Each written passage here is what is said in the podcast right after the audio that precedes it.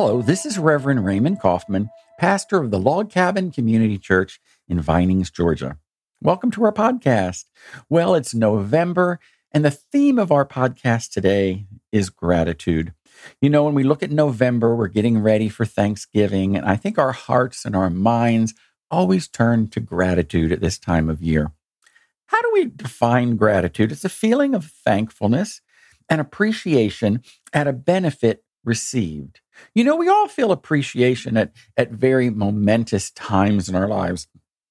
Uh, when we graduate from school, when a loved one graduates, um, when there's a wedding or a birth in our family, we all are, are filled with gratitude at, at certain times, but it really should be something that's involved in our lives every day. Can gratitude become an ongoing way of life?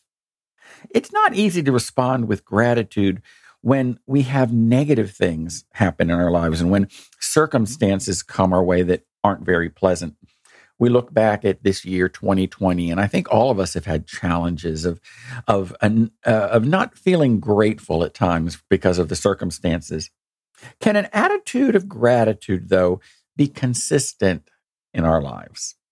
Medical science has done studies on the helpful benefits of gratitude. And I read about a study this week that took place at the University of Miami. And a study was involved for over three years and it involved over 2,000 people. And the most grateful tended to be the happiest. So there's that correlation of, of when we're grateful, we're a little bit more happy.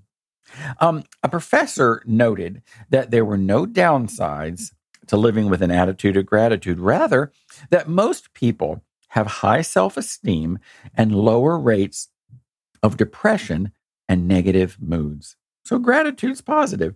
He found that over time, people can learn to be grateful, even if they just start out daily, noting two, three, or four things that they're grateful for I've tried to do this in the last couple months. I've started journaling, and every day I try to write down at least three things that I'm happy for, that I'm grateful for.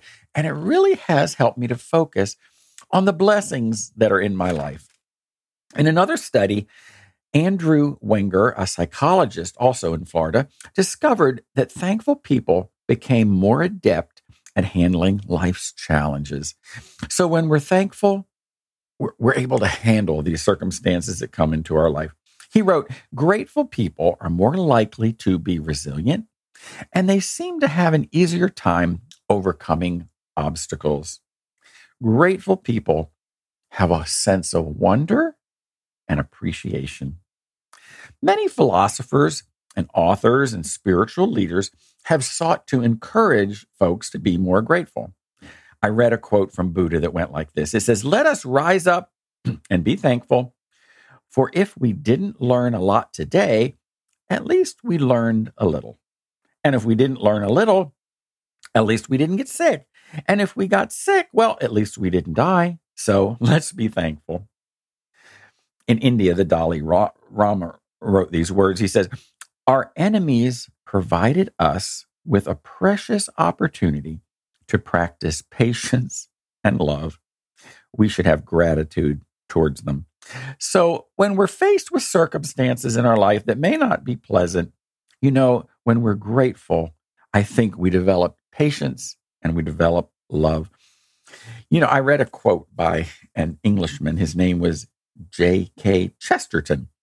And in this book called Different Seasons, he wrote these words about gratitude. He said, You say grace before meals, and that's good, but I say grace before the concert and the opera, and grace before the play, and grace before I open a book, and grace before sketching and painting and swimming, fencing and boxing and walking and playing and dancing, and grace before I dip the pen in the ink. You know, we should be grateful for so many things. Just getting out of bed in the morning and, and starting a new day. We always can find things that we're grateful for. When we look at the Apostle Paul in the book of Philippians, he wrote these wonderful words. He, you know, was in prison in Rome for two years. And when he wrote these words in, um, in the book of, of Philippians, one of his overriding themes is gratitude. Here he is in prison. And he's writing uh, to the church and saying, "Thank you for taking care of me, and thank you for meeting my needs." And I'm, I'm so thankful that the gospel of the good news is is being shared in, in so many places. He was thankful for those who had concern for him, and and he has shown by his example, as he mentions three times is to rejoice in the Lord always. Here's a man in prison saying, rejoice, and he's grateful.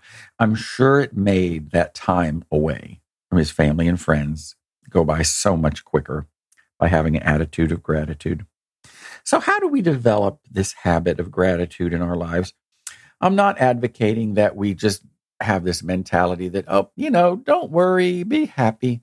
You know, we have to be realistic in life, but all people still experience the various moods and emotions that are part of our psychological and, and spiritual lives. It's a part of, uh, of the human race, of our humanity.